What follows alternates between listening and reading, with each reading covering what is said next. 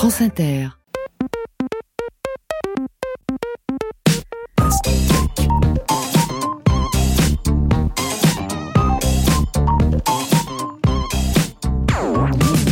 Bonjour et bienvenue dans Pastèque, je suis Tanguy Pastureau, j'ai le cerveau en vrac, donc je pense que le premier mentaliste qui se risquerait à aller fouiller là-dedans partira en courant. À mes côtés, il y a Alex Vizorek dont le cerveau est lui divisé en deux zones, celle qui traite des informations liées à la bière, et la deuxième consacrée aux informations liées aux femmes de plus de 50 ans. Ça va Alex? Et c'est amplement suffisant pour vivre heureux, mon cher ami. Bonjour Tanguy. Bonjour, avec nous il y a Lulu, notre jeune ami qui surveille le chat de la chaîne Twitch de France Inter et qui se ratiboise le sien de cerveau en scrollant TikTok 12 heures par jour, elle n'en plus. Bonjour Lulu. Bonjour à tous les deux. Alors Pastèque, c'est un direct sur Twitch et une émission de radio. Dans cette émission, on fera bien sûr notre revue de presse. Vous Oui, l'attendez. ah bah, suis prêt. Euh, et je vous parlais du cerveau. Pourquoi? Eh ben parce qu'on en a tous un, à part Maître Gims qui est con comme une fraise.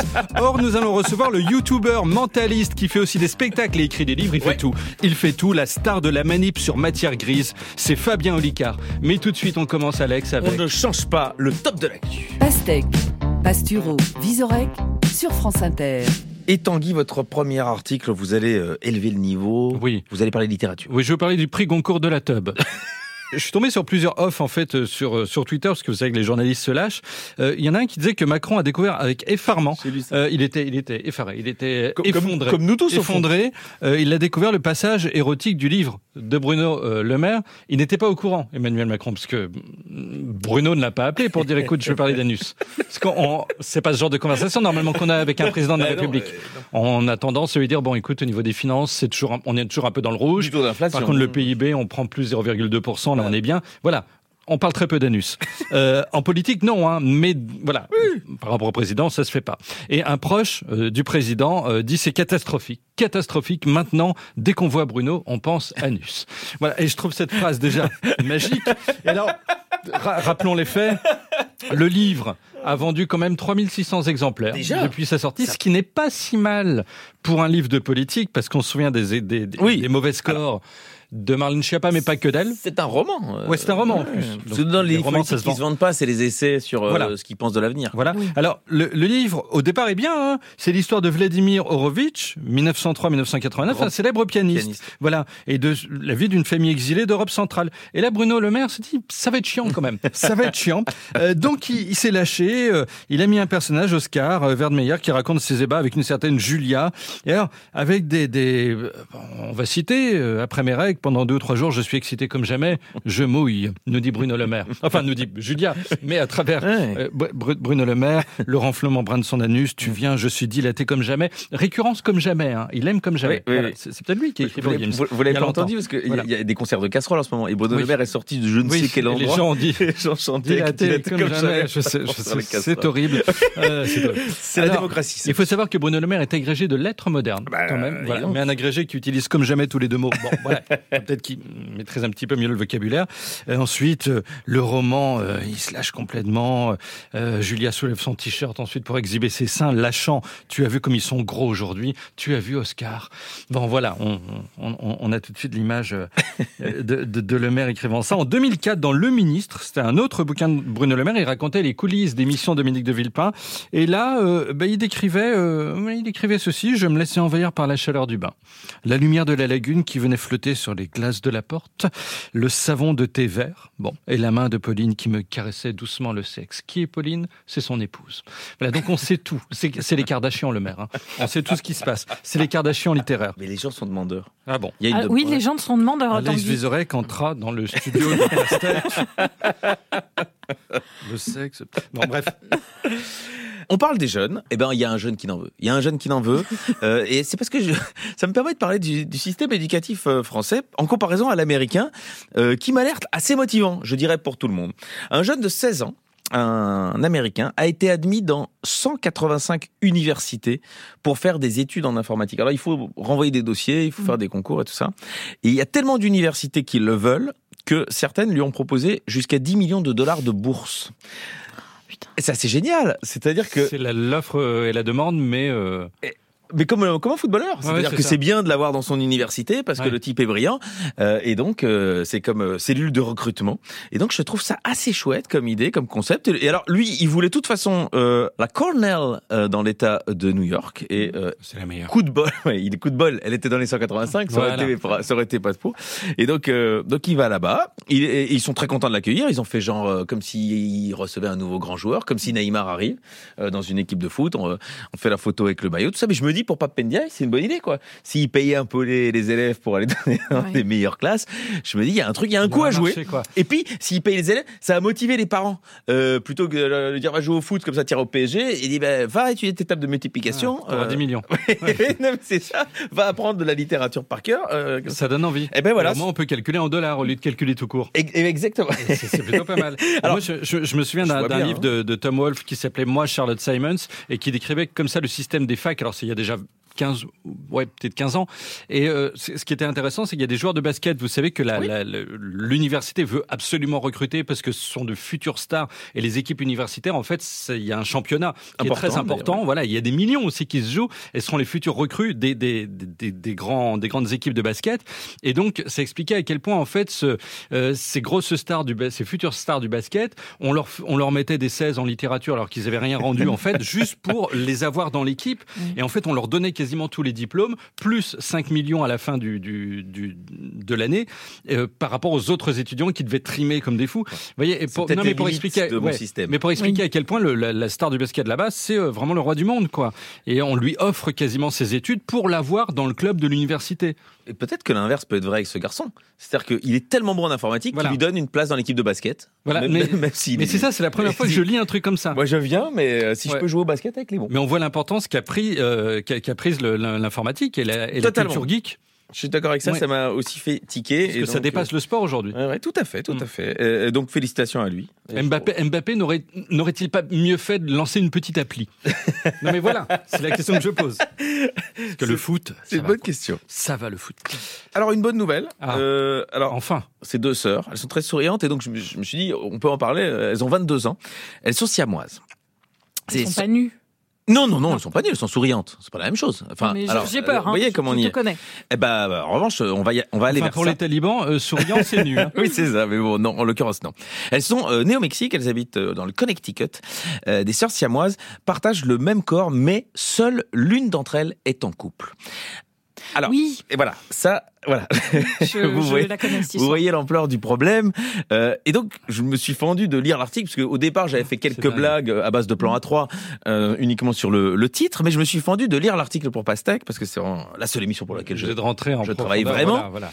Lupita et Carmen Andrade euh, se sont récemment ouvertes sur leur vie privée. Alors elles ont un compte TikTok apparemment où elles Voilà. expliquent justement euh, ce que c'est. Et, et- et alors elles sont, euh, faut expliquer, euh, elles ont 22 ans, elles partagent un bassin, un système reproducteur, un foie et un système sanguin. Donc c'est à partir du haut où elles se, se divisent un peu, parce qu'on peut être siamois d'un peu partout. regardez. Carmen contrôle la jambe droite et euh, Lupita la jambe gauche. Je savais pas que c'est comme ça que ça fonctionnait, parce qu'effectivement, Ouais. je me suis toujours dit si les deux cerveaux veulent parler dans le même sens, comment ça marche? Eh ben Bah, apparemment. c'est ça. Oui, mais je- oui, alors oui, c'est vrai que si- même si l'autre ne veut pas marcher, c'est- Ouais. ça ne fonctionne pas non plus. On va faire Oui, oui. jogging Non, mais c'est assez, ça pose énormément de questions hein, amusantes et comme elles en, voilà, elles expliquent aussi, je trouvais euh, pas mal de, de vous expliquer. Alors, elles, elles veulent pas faire euh, d'opération chirurgicale. Euh, alors, c'est là que ça devient intéressant euh, parce qu'il y a de l'humain. Euh, Carmen a un petit ami nommé Daniel qu'elle a rencontré sur l'application de rencontre Inge. Ah, Daniel en soi, enfin, je, je sais pas s'il était prévenu. Enfin, je sais pas, ce, je sais pas ce qu'elle met comme photo sur euh, l'application parce que du coup, si elle met que elle, Non, elle doit couper, oui. C'est le seul moment où, je sais c'est le pas. seul moment où il Enfin, coupe. en tout cas, ils, ils adorent passer du temps ensemble, Bah oui, ils sont Euh, amoureux, quoi. Oui, oui, nous Bon. sommes ensemble depuis deux ans et demi. Ah, quand même. Euh, voilà, nous avons discuté de nos fiançailles. Est-ce nous- qu'elle lui a déjà présenté sa sœur? Vous voyez, c'est- tout ça hein, qui est un enjeu quand même. C'est dingue. Mais oui, parce que déjà une relation c'est compliqué. Hein on est, Ah on est oui. bien placé pour le savoir. J'ai jamais lu, un- j'ai jamais lu un truc comme ça. Mais- je Mais c'est fou, de- Ouais. je vous ai- parce que comme elle donne des explications, je trouve ça amusant. Donc alors, je ne sais pas si euh, ça parle pas de sexualité, comme elle dit qu'ils ont une relation d'amitié étroite, D'accord. comme l'a confié Carmen. Donc c'est Carmen Mhm. qui est avec, euh, c'est pas Lupita. Bon, évidemment, coup de bol, elle dit Daniel s'entend bien avec ma sœur. Oui. Et j'ai envie de dire, Ouf. Vaut mieux. un petit peu tant mieux. Je dirais même que c'est une condition sine qua non. Et alors elle dit, Carmen, parfois je me sens euh, mal parce que je veux passer beaucoup plus de temps avec Daniel. Alors nous essayons de trouver des compromis. Et quel est le compromis? Elle dit par exemple, Lupita choisit l'endroit où nous allons dîner ou l'activité que nous allons faire. Et comme ça, bon bah tout le monde a un peu euh, choisi la soirée. Elle discute avec Daniel et l'autre elle a choisi un restaurant chinois parce qu'elle aime bien manger chinois et euh, tout le monde est content. Mm. Donc voilà, c'est assez amusant parce que ça pose des, des questions qu'on pensait un peu absurdes et au final euh, c'est hyper concret. Ouais. Et Daniel se retrouve confronté à une problématique incroyable, Alors, quoi. j- J'adorerais avoir l'avis de Daniel sur euh, sur tout ça parce Ah, que la vie, euh, Non, non, l'apostrophe, non, d'accord. non, là oui, là, Je que vous vouliez sortir avec des sœurs euh. Non, alors ça s'est pas présenté, je je, Non, non. je connais pas, je- j'exclus jamais rien hein, Non. dans la vie, mais Non. euh, c'est vrai qu'on n'y pense pas spontanément. Vous n'avez jamais en salle, dans les salles, non Vous voyez pas Non, les- ça, enfin, euh, je- c'est c'est pas interdit qu'elle vienne, hein, mais Non. je- mais alors, je, je, Mais je ce qui est embêtant, c'est- enfin, ce qui, ce qui est pénible, c'est que du coup, euh, elles prennent une place pour deux. Donc au niveau de la billetterie, c'est comme une salle de 400. Enfin, en même temps, une salle de 400, Oui. vous avez 800 personnes. mais c'est deux rires sur un même siège, donc Ah, ça oui. fait plus d'ambiance dans la salle. Donc, Ah, euh, oui. Et puis immédiatement, pour vous, une salle de 500, c'est un zénith, quoi. non, mais s'il y a que des siamois. Alors pour le coup, j'ai une blague dans mon spectacle sur les, sur les siamois. Alors moi, je vous encourage à vraiment euh, viser des siamois au niveau du public. Non, non, mais parce que vous imaginez l'ambiance qu'il y aura à vos spectacles. Oui, mais écoutez, c'est une niche. hein. Voilà. Mais du coup, voilà, peut-être je vais suivre le Les siamois auditeurs de France Inter. TikTok de, de nos copines. Euh, donc, Incroyable. Voilà donc pour ce top de l'actu, Tanguy. Juste après le disque, on va Mm. parler de votre cerveau, Absolument. Eh ben, de mon cerveau, ah, plutôt et du du vôtre. cerveau, et du cerveau de tous les auditeurs de France Inter, Voilà. avec Fabien Olicard. Mm. Mais avant ça, on écoute. Bah, on écoute Séverin avec Nouveau Dinosaure. qui rêve encore de l'Amérique? Ce shopping mall pas démocratique. Est si différent maintenant. Mais qui peut encore rêver tout court quand tout est flippant aux alentours? Tout est si différent maintenant. En attendant, bien patiemment, la fin du monde.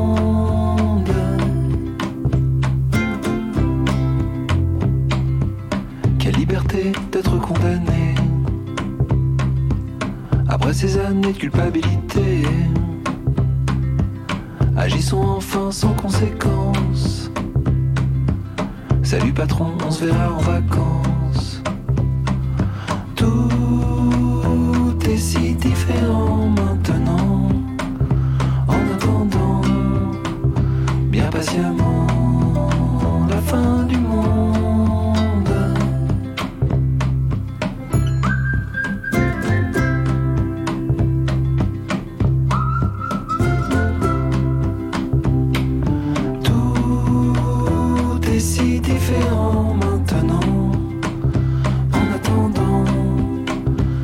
patiemment, la fin du monde, la fin de nous.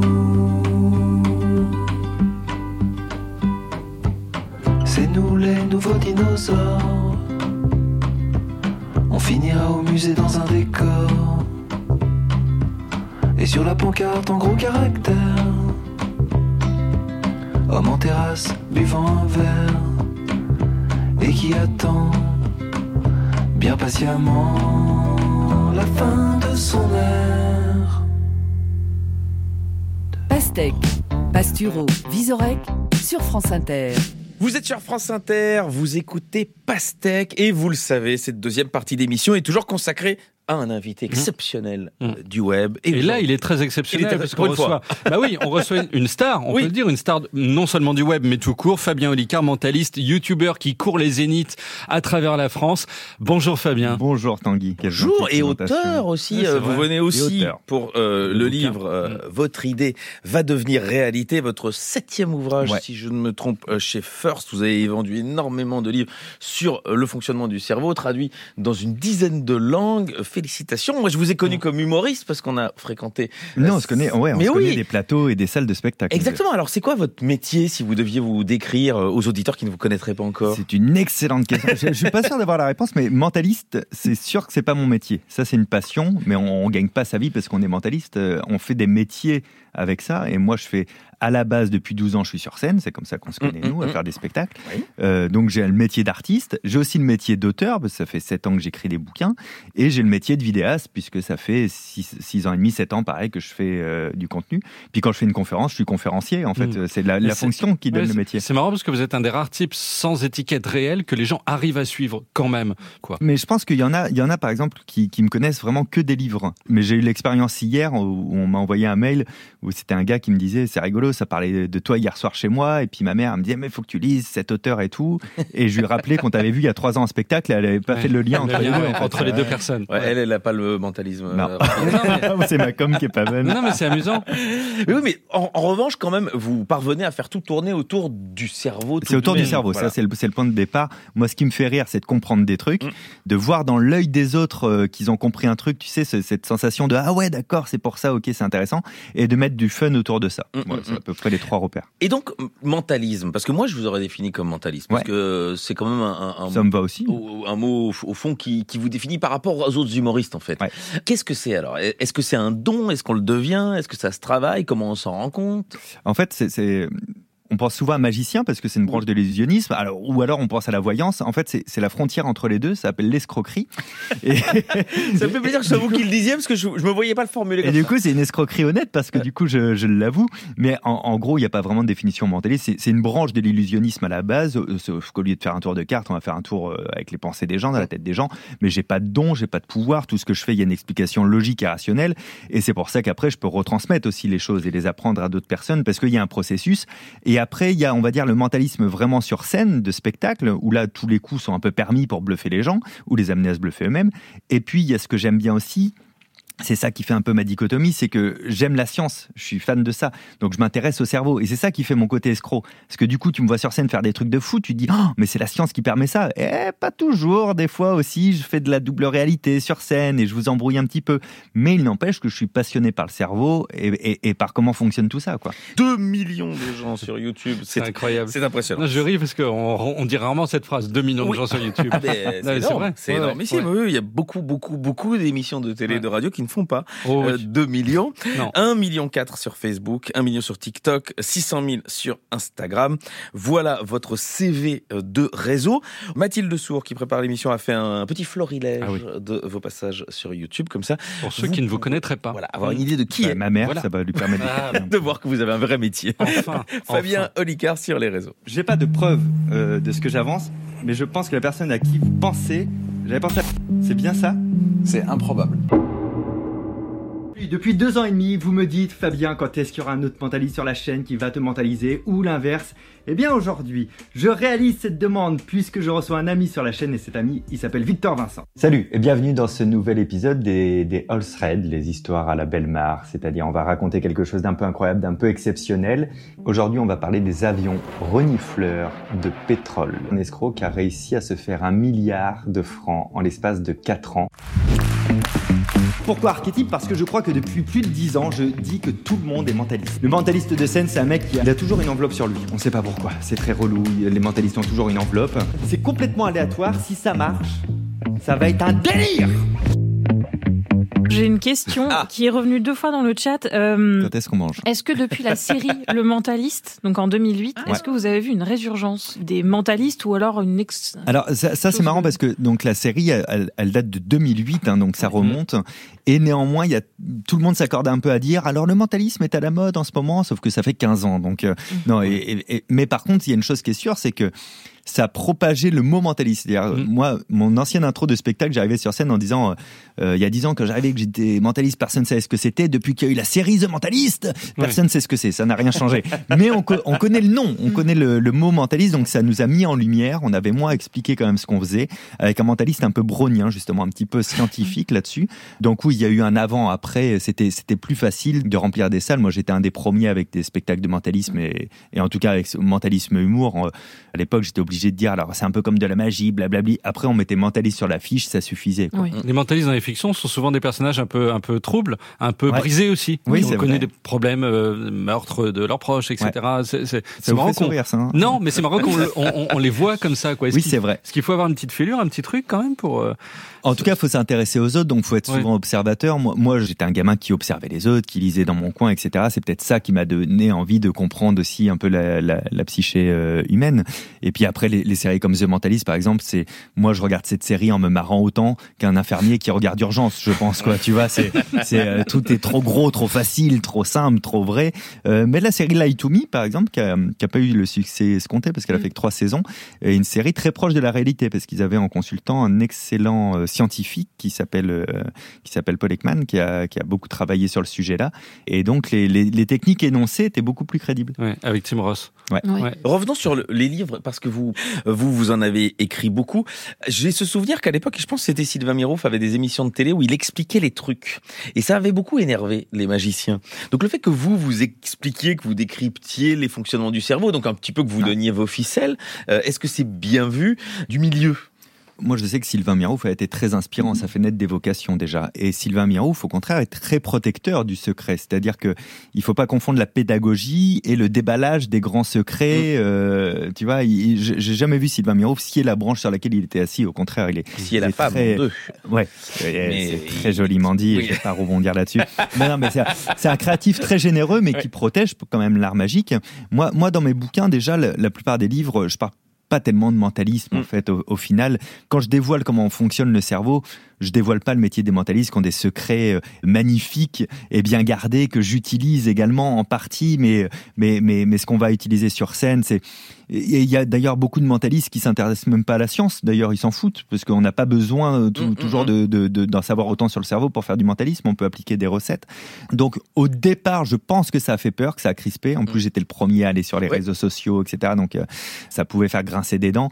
Mais j'ai jamais euh, expliqué quelque chose qui demandait des années d'entraînement avant d'être reproduit. Ça, c'est euh, on, on appelle ça du débinage. Et, et Sylvain Mirouf avait dit cette phrase très belle. Il avait dit le débinage est à l'illusion ce que la pornographie est à l'amour, en fait. Et effectivement, je, je débine mieux. pas. Euh, Pardon, non, c'est, c'est, plus accessible. Mais là, là, par exemple, ce livre-là, c'est euh, l'idée de ce livre, c'est de se dire comment, comment moi je, je fais tous mes trucs. En fait, j'ai une idée et je la, je l'amène à, à ce qu'elle existe dans le monde réel. Donc, ça peut être courir un marathon, ça peut être monter une entreprise, monter un spectacle, n'importe quel type d'idée. On en a plein. C'est pas si évident de passer de 0 à 1, de, d'enclencher à quelque chose comme on fait quand le stock de dopamine il descend. Vous dites c'est une drogue dure, une bonne idée. Ouais, c'est une drogue Mm. dure. Ben, c'est vrai, une bonne idée, c'est une drogue dure, mais on s'y met jamais. Parce que quand on va s'y confronter, on sait que ça va demander de l'effort après. Et donc tout ça, c'est c'est les mêmes processus cognitifs qui sont à l'œuvre dans le cerveau. Et du coup, si c'est le même processus cognitif, on peut avoir quand même une recette. Et comme moi, je suis un gros feignant, j'ai mis en point une recette qui était facile pour moi à faire dans ma vie. Et quand je dis aux gens que je suis procrastinateur, que je remets les choses au lendemain, avec tout ce que je fais, on me croit jamais. Pourtant, c'est vrai. C'est ce que j'ai mis dans ce livre. Donc, ça parle du cerveau, de ce que je connais du cerveau et de ma vie pour mettre des choses en place. Et pour autant, même si c'est un fondamentalisme, ça dévoile pas en fait les grands secrets Mm. du mentalisme tel qu'on l'entend nous. Quoi. Donc ce dernier livre aux éditions First, votre idée va devenir réalité. Si vous voulez, comme vous dites, monter une entreprise, créer un marathon, apprendre une nouvelle Créer un langue. marathon, vous Pardon, carrément. J'ai dit créer un marathon. Ouais, mais pourquoi Moi, monter une entreprise, courir un marathon, mais ou créez-le si vous voulez. Il y a plein d'endroits où il n'y en a pas tellement. Et, et oui, Non, mais si, si vous avez le sentiment dans votre vie d'avoir toujours des super idées et quand vous regardez en arrière, vous dites et ça, ben, du coup, j'ai toujours pas commencé. Allez feuilleter ce livre dans une librairie et je pense que vous allez trouver des trucs qui va vous dire, ben, je pars avec. Ouais, je, je connais des gens dans mon entourage à qui je vais en faire. Ouais, ben, J'en Euh, ai un pourtant. un carton, un carton, comme tu m'as dit. D'ailleurs, le sous-titre, les méthodes d'un procrastinateur abstinent Abstinent. pour mener à bien ses projets. Archétype en tournée dans toute la France à la salle Playel le 22 novembre. Et, et si vous voulez vraiment pas vous déplacer ni à votre euh, librairie ni au spectacle, eh bien vous vous connectez au réseau, à YouTube évidemment. 2 millions déjà euh, de gens vous suivent, Facebook, TikTok, Instagram. Merci à vous d'être venus dans Et Pastèque Tinder. Et Tinder, bien sûr. Ah, vous passez à Guy Pava, tiens, dans le Finistère à côté de Je, chez moi. je- je viens d'y passer. Ah, Ah, bah oui, c'est vrai. D'ailleurs, je sais que vous êtes euh, là-bas puisque vous n'avez pas dit le S. Et voilà, C'est- voilà. c'est une preuve. Absolument. Et oui, nous allons parler d'ailleurs de la Bretagne. J'ai deux, trois articles sur le sujet. Oula. Eh oui, oui. Je croyais que tu allais dire sur l'alcoolisme. Euh, oui, mais c'est pas les mêmes. Merci Fabien Olicard. Nous, on continue. Et on continue dans Pastèque. Euh, je ne lis pas dans votre cerveau, donc je ne sais pas quel magazine Non. vous avez choisi, Tanguy Pastureau, pour la revue de presse. Mais c'est après le disque. On écoute. On écoute la femme avec No Passa Nada.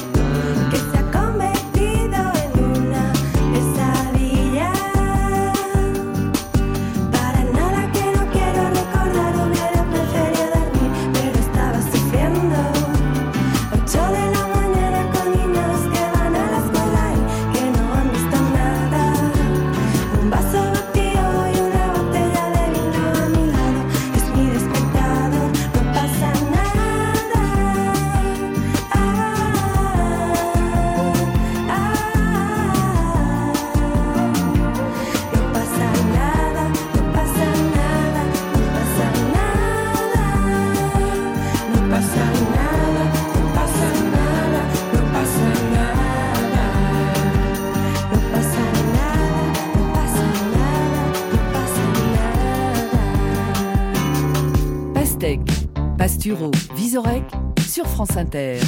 On écoutait la femme sur France Inter et comme me disait Lulu, c'est toujours très important d'écouter la femme de manière générale, bien évidemment. Dans Pastèque, cette émission euh, vraiment qui est une ode euh, à la femme puisque c'est Lulu, la pierre angulaire de cette émission et que nous Moi, je trouve pas. énormément, énormément. Euh, Je pense qu'on se déconstruit au fur et à mesure. Oui. Là, c'est comme un meuble Ikea qui retourne dans sa boîte tellement on est déconstruit de plus en plus. Lulu est toujours consterné, bien évidemment, par mes analyses. Passons plutôt à ce que nous sommes capables de faire, c'est-à-dire de la revue de presse Tanguy Pastureau. Il y a de la couronne cette semaine. Beaucoup, malheureusement, avec Charles III qui est sacré roi. Alors, oui, on en ça bouffe. j'ai entendu, ouais. On en bouffe. Alors Paris Match évidemment a fait a fait sa une euh, dessus sur sur le roi. Alors on voit le roi euh, Charles III avec sa femme Camilla qui est devenue reine. Alors c'est bizarre parce qu'on les voit avec leur couronne et on- on n'y croit pas trop. Franchement, on a l'impression que c'est une fin de soirée déguisée euh, à un moment. Non mais où quelqu'un a eu un gage ou je, je sais pas. Une, vous savez la fondue dans laquelle vous laissez tomber le bout de pain et on vous dit écoute toi euh, tu vas être droit pendant deux heures. Tu vas mettre du violet Voilà, pendant voilà, toute la soirée. on n'y croit pas. Autant Elisabeth II, ça passait bien, je sais pas, elle avait une tête à couronne, mais là, c'est pas possible. Mais même eux, quand ils se regardent sur la photo, Oui. on a l'impression qu'ils se disent est-ce Euh, que Qu'est-ce qu'on fait là? Qu'est-ce qu'on fait là? qu'on n'a pas un peu l'air de teubé? Voilà. Et, et- qu'est-ce qu'on fait là? Oui, Vraiment. oui, oui. Moi, parfois, je vous regarde dans Pastèque et je me dis, tiens, euh, par rapport à ce qu'Alex vient de dire, j'aimerais être ailleurs. Et ben là, on sent, on sent ça, en fait, chez ces personnes.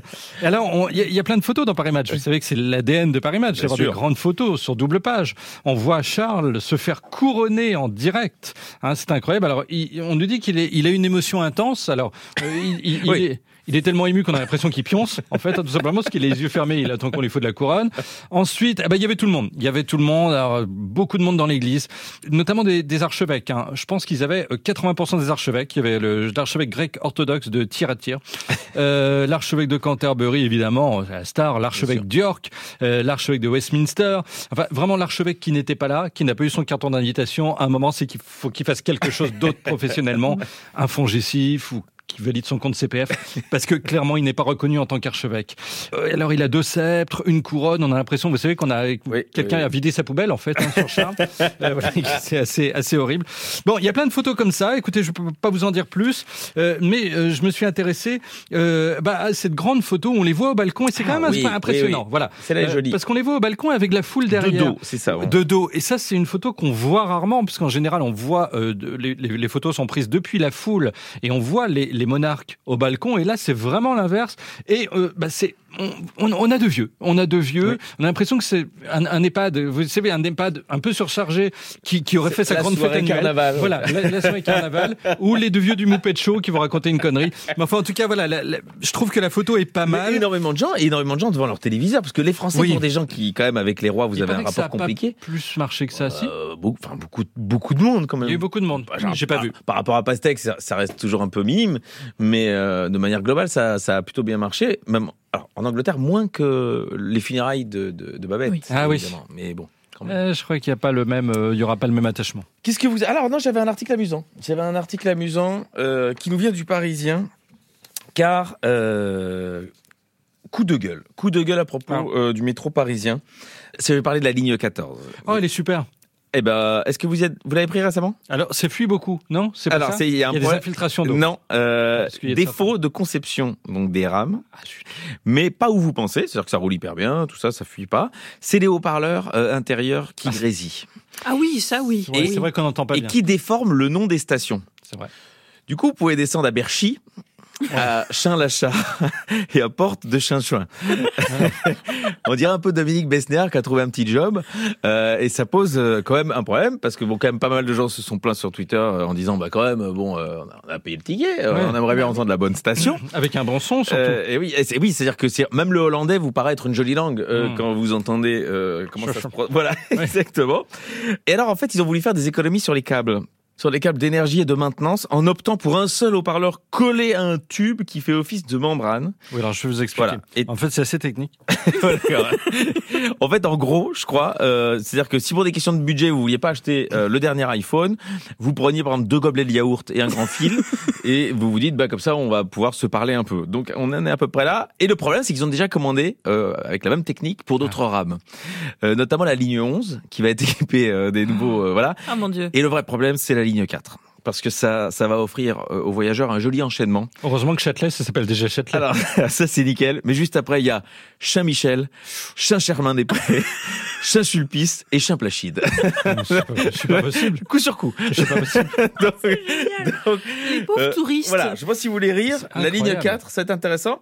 Euh, Est-ce que du coup, les gens, à force d'entendre ça, vont pas se mettre à parler à, à comme ça penser, peut-être on va changer du coup la- les plaques Vous et on va, on va appeler ça Saint-Placide. Et comme ça, tout le monde va être content. Est-ce que c'est pas un complot Je ne sais pas. d'Isabelle Mergot Je me suis dit, c'est léger. Ah oui Euh, c'est léger, ça va abuser mon petit Tanguy. Bah oui, ça m'amuse.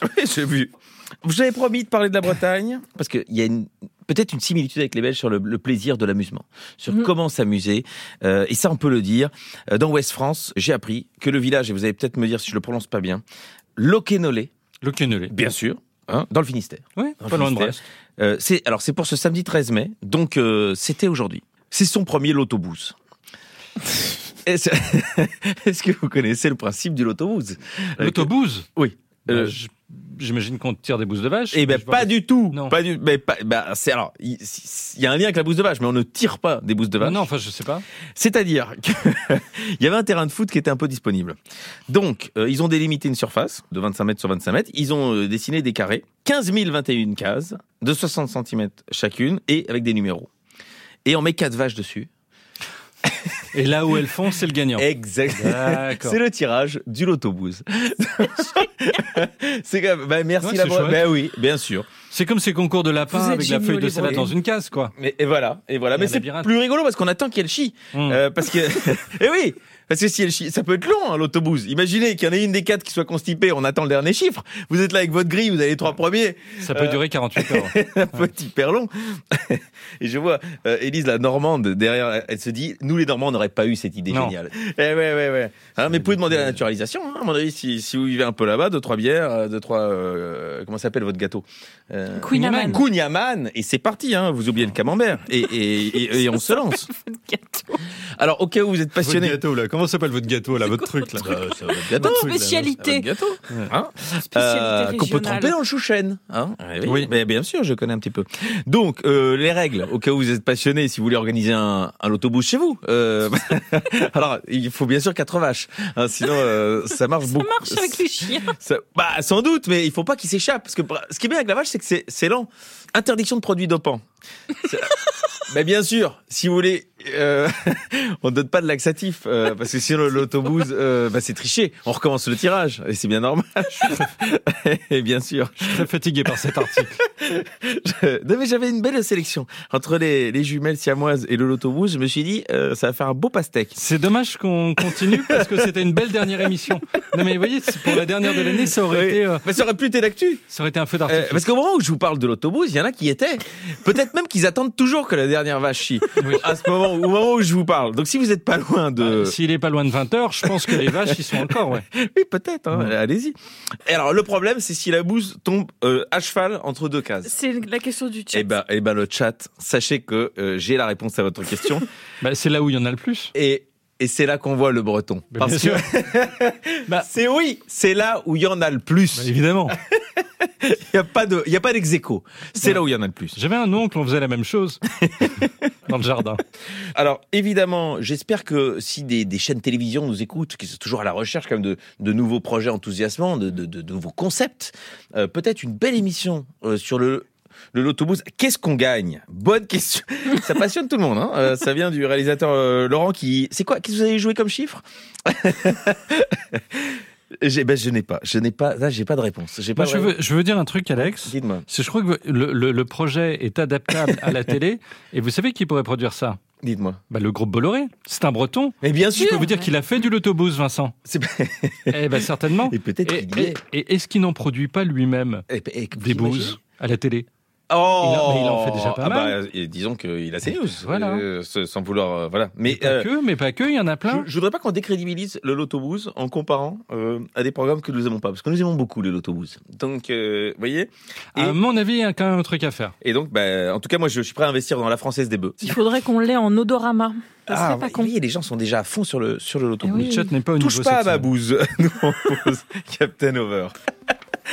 Merci Tanguy Passion. On a déjà envie d'être la semaine prochaine pour Bah oui. entendre tout ça. Merci Lulu et merci au pastèque d'avoir été avec nous. Toujours à la hauteur, évidemment. Et bah, le chat nous dit il y a émission la semaine prochaine avec le jour férié parce que nous serons le jour férié. Ouais, et bien oui, sûr, évidemment. Bien sûr. C'était bon à préciser. Mais, mais tellement bon. Nous à là. préciser. Merci Tanguy. Vous êtes d'une rigueur, ça me dépasse parfois. Merci à toutes les équipes aussi rigoureuses que vous pour préparer cette émission.